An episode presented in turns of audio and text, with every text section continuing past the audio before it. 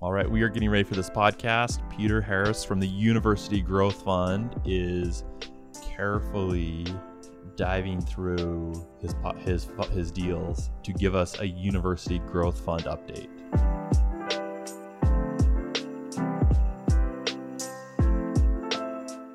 Why don't we just start the podcast and I'll talk about what we backed? I think we have started.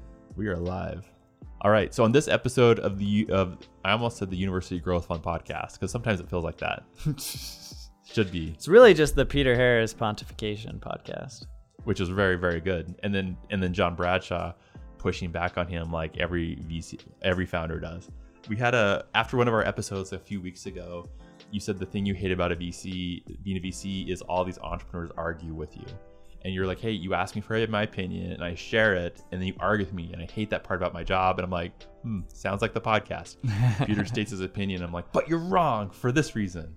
Was that on the podcast or that was just our channel chatting? That was our like. There's like a VC thread we have on WhatsApp, yeah, yeah, yeah, yeah. but it came up there. Well, my point was entrepreneurs always ask for feedback, and there's like, there's no there. There are no rewards for giving honest feedback. Only it's it's actually pretty risky to give honest feedback. It is really risky because if you give honest feedback, I mean, ultimately you're like, hey, that baby that you've like poured your sweat, blood, and tears into is ugly. Mm-hmm. And then they're like, you know, how can you not be emotional about that? Right. I think it's it's- really hard. Or it's like you don't believe in me personally. How do you not yeah, believe in me? exactly. And sometimes it's true. sometimes I'm like, I can't give you feedback because the feedback is I wouldn't back you as a person. That's a hard one. I don't think you're a bad person, but I'm just not giving you money. uh, personally, for the, the the mode of transparency, there was a while I'm like, man, Peter is not even. I'm like, I'll know I've got a winning pitch deck for appointment when Peter starts making intros, and then he, you he never has, you never have for this, and I'm like, am I that ugly? I'm like, why does Peter not get it? How does he not see the vision? When have you once asked me for an intro? I'm a believer that when the fla- the flower will bloom, bloom when it's ready. Oh, okay. and you were involved enough and you know enough that when you saw the match, I wouldn't have to ask. You would say it's time. That's probably fair. And so in in, mo- in most cases, whether it's sales for Codebase or whether it's fundraising, I think there's certain things you do to plant a garden to till it, but a carrot is only ready to be plucked when it's time. In most cases, I feel like it manifests itself, and and this could be more of a not me being aggressive enough, but it'll just happen. Like you giving me an intro just to help me to get another intro doesn't actually you're it's plucking not really something that's too helpful to right. you. It's plucking a carrot that's not right. Yeah. Is that a good gardening analogy? That's true. So And I look, I would be hesitant to introduce you until I feel confident that you would be successful because I wouldn't want you to burn that bridge. Mm. And I'm also super, to be fair, on my side, the older I get as a business professional, the more selective I, I get. Like when I do introductions for other entrepreneurs to VCs, like I have a, a specific list I go through. And it's very much like I need to know traction, I need to know numbers. And my my a literal introduction to, to another VC will be I did one, I think I did one with you. I said, here's this individual. They said the revenue is at six million dollars Yep. they're projected to do 20 million here's their url and then and then Do you want the intro? Eh, then you want the intro i don't even say i don't even like lob over like i used to just cc everyone now it's do you have your permission to continue Yeah. and for me where i'm not getting anything from it it's a very extensive process but it's it's maintaining a professional network and because you could get harassed or bombarded all the time Sure. Sure. Well, and the other thing is you don't want to be known as like the guy that sends over crappy deals. Mhm. Right? Because like over time, then it's like, oh, here, here goes another deal from John. How many deals I guess I'll I'll chat with them, but like, man, this is gonna be like the last four dumpster fires, right? i probably That's not the one you want. That's many- not the reputation. how many deals want. have i sent you like three or four I'm not saying that you send But me bad curious. deals. I I'm sent just saying that like you don't want to be that guy. I sent you one that you invested in. I think I've only sent over three or four, yeah, you've only sent a few, and they've been great, and I take every one. but I've only sent like probably three or four in ten Yeah, plus years. That's probably fair. Uh, was Garrett Gee one of those? No, Garrett Gee was different, probably not, because I don't think I knew you that well back then. Yeah. But for him, I introduced him to all of the Utah investors, and this except for me. did I know you at that time? At that time, when You I was, probably didn't know me super well. at that point when I was running with the the Utah Angels, that investment group, you were just far enough outside my reach. You never Sure. came to like like Blake Modersitzki would come to University Growth Fund meetings. Greg Warnock would come, To Utah Angel meetings, yeah. But you never did. Yeah. And then the Park City Angel group was also another group I was aware of. Yeah. But like, I just never crossed paths. The only crossing path was, hey, we're pitching this group and this group, and I'm like, great, I don't care. Yeah. because we don't fund anyone in anyways. I think that's how my, my experience at the university at uh, the Utah Angels was. Welcome to Angel Groups. It's a professional network for people pretending to invest, Yeah, pretty much. and maybe that's a, I like I don't I don't attend. There's a couple angel groups that I don't attend for that reason, just because it's a bunch of people pretending. But probably it's a great network. I don't know. The ones I've attended are always fun. Always fun. I've always felt Yeah, that you get to hear some bitches. You get to ask some, ask some questions. You get a steak dinner. You know, you get a hobnob with your buddies. And you It's a good go- time. Then you go home, and the and the founder Thinks that been- they had an amazing meeting and that they're gonna get like checks up. and they and they stressed out. This is the part why I hated angel investing is because like they probably were stressing over this meeting for a month because we would screen deals on the like the first or second week of every month, Yeah, and they would get to pitch them 30 days later. They're Yeah. probably stressing, and the number of and, companies and they think like, oh, I got a meeting. Like I made it through. Like I've got a good chance of raising money here. I'm getting in front of all of these angels all at once in one swoop. and then nothing happens Yeah. with like hardly any of them. Yep. But maybe that's your one or two out of a hundred, and maybe I wasn't. I, maybe I should be more sympathetic. I wonder what the numbers were. Maybe I have no idea. maybe one out of a thousand, maybe one out of five hundred. So super super low. But yeah, some of these groups are doing more than that. But still, anyways, I went to this like combined angel meeting once. Like it was like several different angel groups, and one of the guys got up and was like, "We have missed every single good deal in this market." And uh, was that Craig Earnshaw talking? no, and uh, it was funny. He's like, "I know some of you individually have done it, but like as groups," and I don't think they cared. I feel like this was the Utah Angel discussion. I mean, it probably happens with angel groups all over the country every year. I just think that angel groups really aren't investment groups. They're really networking groups. Yeah, for sure. Under the the banner of we want to invest. Yeah, it's like the Rotary Club for accredited investors. Mm-hmm. Not much happens from it. So Now we're gonna have a bunch of like disgruntled angels. Yeah, we do invest. We're not like those other guys. they're all the same. all the same. A couple people in the group use it to actually invest. The rest just want to hang out with the one or two people that do invest. Oh, probably. Is uh, Mike Leventhal? Is he still with the Park City Angels, or is he retired? I don't know. He's still investing. Is he? Wow, that, Oh, that was one of the Angels of the Park City Angels I had mad respect for because he was doing deals. Yeah, he's a good showing up at the investor. events. He's a tough cookie, but he's a good investor. but yeah, I mean, he did. He's done a lot of deals here in the state. Mhm. All right. What about University Growth Fund? I know it's been a while. Yeah. Just wondering if you could give us an update. What's been happening? What you've invested in? Uh, yeah, we've been busy. We've been investing in a bunch of stuff, looking at a lot of things. Um, the the last deal we did that I'm super excited about is a company called IRALOGIX. Okay.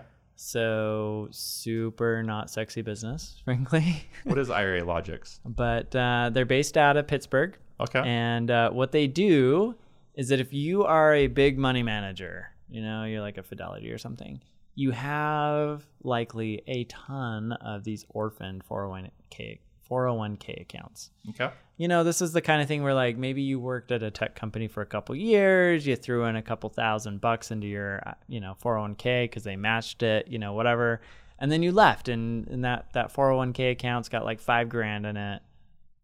You know, based on the regula- the regulations, they have to keep maintaining it and sending you statements and all of this stuff, right? But like, Mhm. they're not making any money; they're losing money on it, right? The amount of money that it that requires for Fidelity to like keep that account active right costs them more than they're generating in like interest on the account right Okay.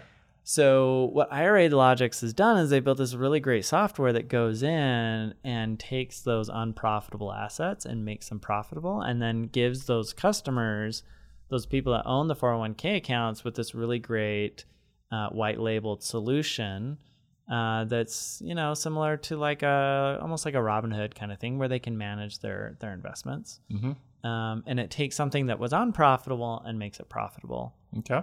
Uh, and for for these big money managers. And so, uh, yeah, I mean, we we I think it's super interesting because uh, the sell is basically like, hey, you know those things, those accounts that you're losing money on that are a huge distraction that like kind of weighing you down. Like, work with us and we'll flip it around, make it profitable. Like that seems like a no brainer.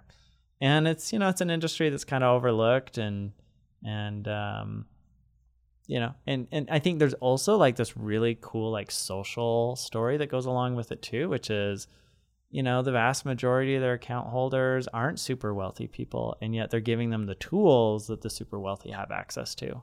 And so there's a little bit of a like a democratization or leveling the playing field uh, story there as well that I think is, is really exciting. Okay. So, yeah, that that's IRALOGIX. Excited about that. When did that deal go down?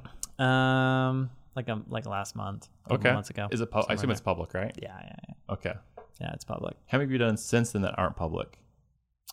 Ooh. Um, How many are in the pipeline that you think will close? One, two, like three that we've done that aren't public that I can't talk about yet, Okay. uh, but that I am pumped about. So you've already already written the check, or you're, you've signed the contract, or both. Yeah, something along those lines. And then we've got, yeah, three that I can't disclose, and then like three that are trending towards closing. Okay. And those are varying levels. Like two of them we've committed, we just haven't wired the money yet. Okay. Um, and and then yeah, one more that's really really close. okay. So How long does it take to get you from close to writing the check, or committing? Uh, it varies. We've done it in as little as a week and a half, and we've which is really tight. Okay. Um, but I would say like we like you know four to six weeks, Mm-hmm. like most venture funds. So- Okay. How many have you done this year outside of that? So you've got three that are in the pipeline, three that you've done. That Three can't that are announce ava- actually closed. I mean, including follow-ons or not including follow-ons. Um, either. Let's break it up. How many follow-ons have you done? You don't typically do follow-ons, do you? That was yeah, my we impression. do. Yeah, no, we do follow-ons. Give a specific allocation of your fund. No. Is that common Case, for funds to do? case Just- by case. to say, hey, 20% of this fund is set aside to allocate to double down. No, I mean we do reserve, but so our goal is to be a couple million dollars deployed per deal. Okay. So if we write a half million dollar check into an earlier stage round, maybe reserve 1.5. If we do a later stage, you know, where we're only going to write one check, maybe it's one and a half to two. It kind of depends. Okay. Uh, let's see, new deals that we've done this year. So we talk. I know we've talked about Koji in the past. So that's one, two, three, four, five, six, seven, seven plus The three pending. Oh, the three that you've already committed. seven, So you're like 1.3 deals a month, 1.2 deals a month. seven, and then like follow-ons. We we're about ready to close one more. So one, two, close done closing that. So that'd be three. Close on that one. That would be four, five. What is this, the Google sheet you're looking at? It's just our internal tracking. Okay. Five, six, seven, What do you use to track deals internally? seven, eight, eight, Eight. eight follow-ons. Okay. like either closed or in process of closing. Uh, I just have a, a whole custom uh, sheet that I've built in Airtable to track everything. Okay. So you've done like eight follow ons and then seven new deals. Yeah, we've been busy, It's really busy. really busy. You excited? Yeah, I mean, I like the deals we've done. I mean, I'm excited about them, right? What are some of the in this fund? Some of the your your like what's your three top favorites? Well, that's like like choosing my children. You can do that. Who's my favorite child? Uh, I'll tell you some of the ones that I'm excited about. How about that? Okay.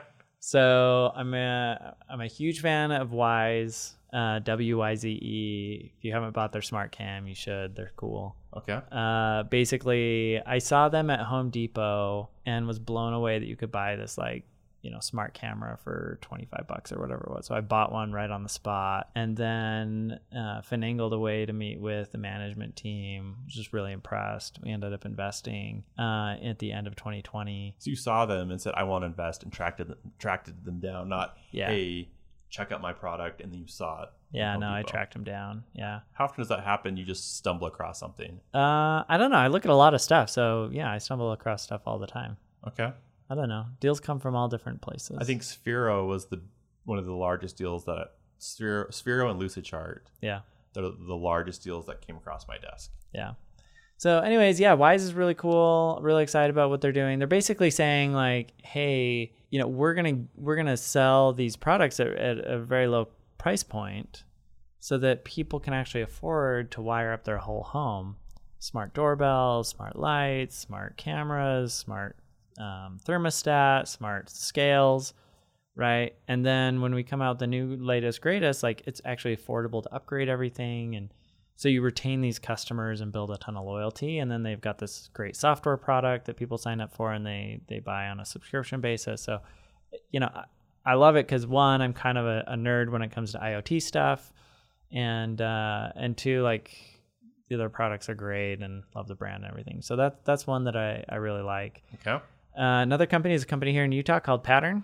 Okay. Uh, they basically help brands sell more through marketplaces like Amazon. Mm-hmm. And what I think is interesting about their model is that they kind of put their money where their mouth is. So rather than having product like rather than just being like an ad agency, they actually will buy the product from brands, okay. hold it in inventory, and ship it out to customers. And so they kind of own that whole like experience on Amazon, mm-hmm. and they win when you win.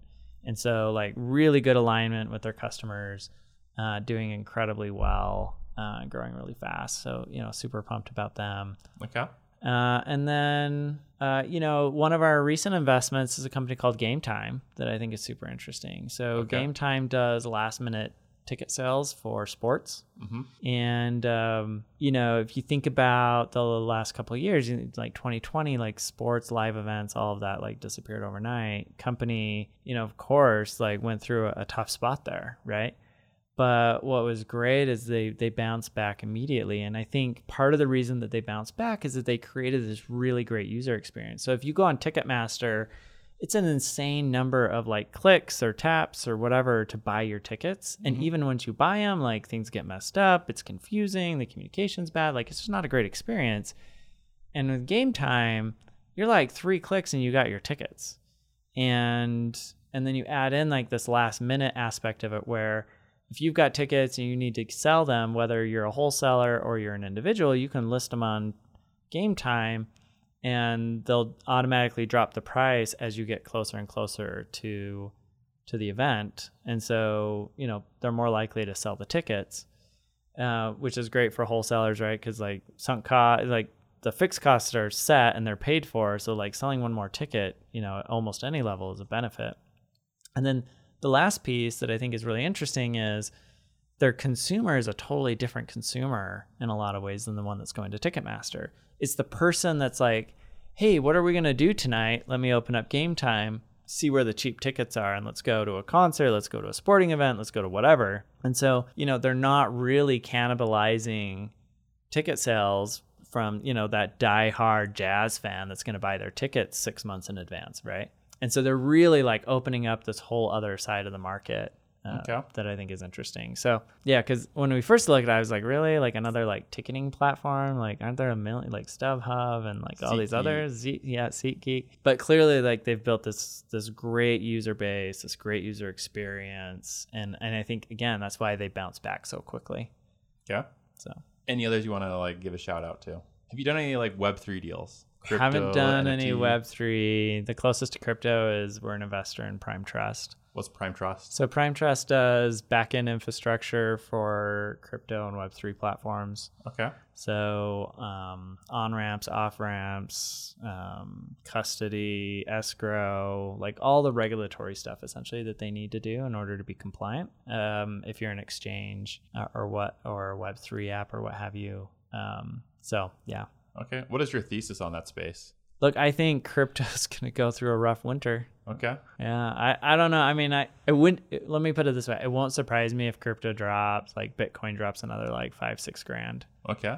Um, and I think it will probably reside in that low area for like a year. I have a friend, John Rampton, when it was at 60, 64,000, maybe it was higher. I don't, I don't remember the highest, but he, it's like over a year ago, he says it's going to drop to like 20K or something like that. Yeah. I'm like, no way, you're crazy. Yeah. Here we are. Here we are. I bet it drops a little bit more.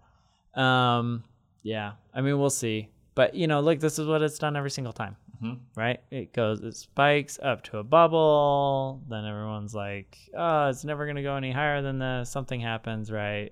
You know, it collapses.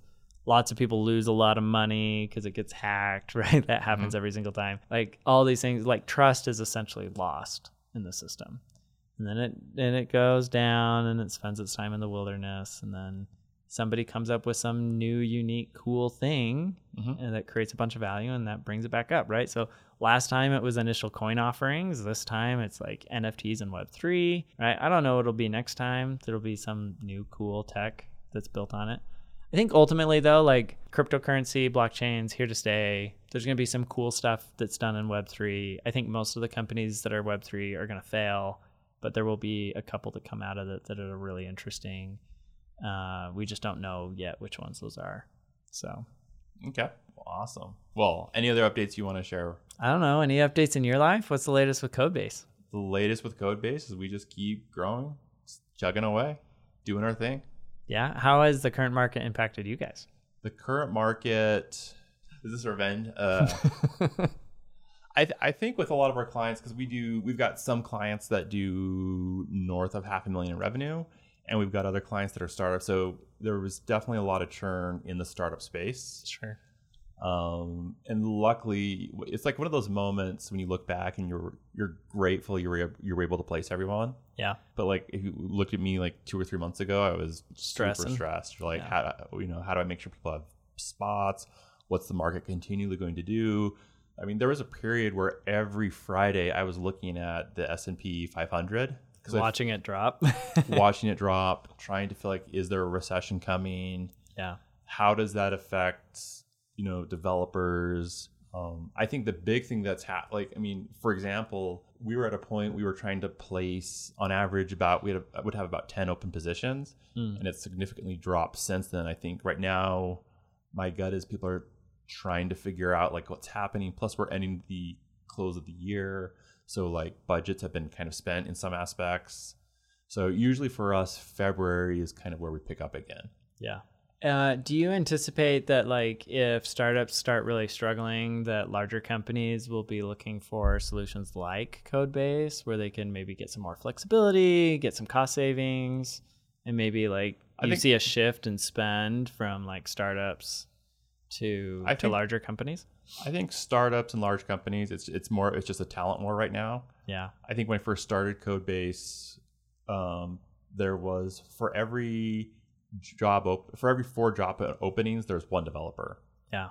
and I don't think that's changed. If anything, I think it's, gotten probably worse. it's gotten worse. Yeah. Um, so, but yeah, we'll we'll see what happens. It is interesting to see what's happening with like the global economy and how that will affect things Sure. that's probably 10 20 years out i imagine you know the benefits of outsourcing longer term will slowly decrease as communication tools are much more Improve and improved. equalize, and yeah, Mhm. That's fair. but i think there'll always be people who want to hire companies that have a proven track record of being able to build and execute Yeah. and that's really hard to find so Yeah.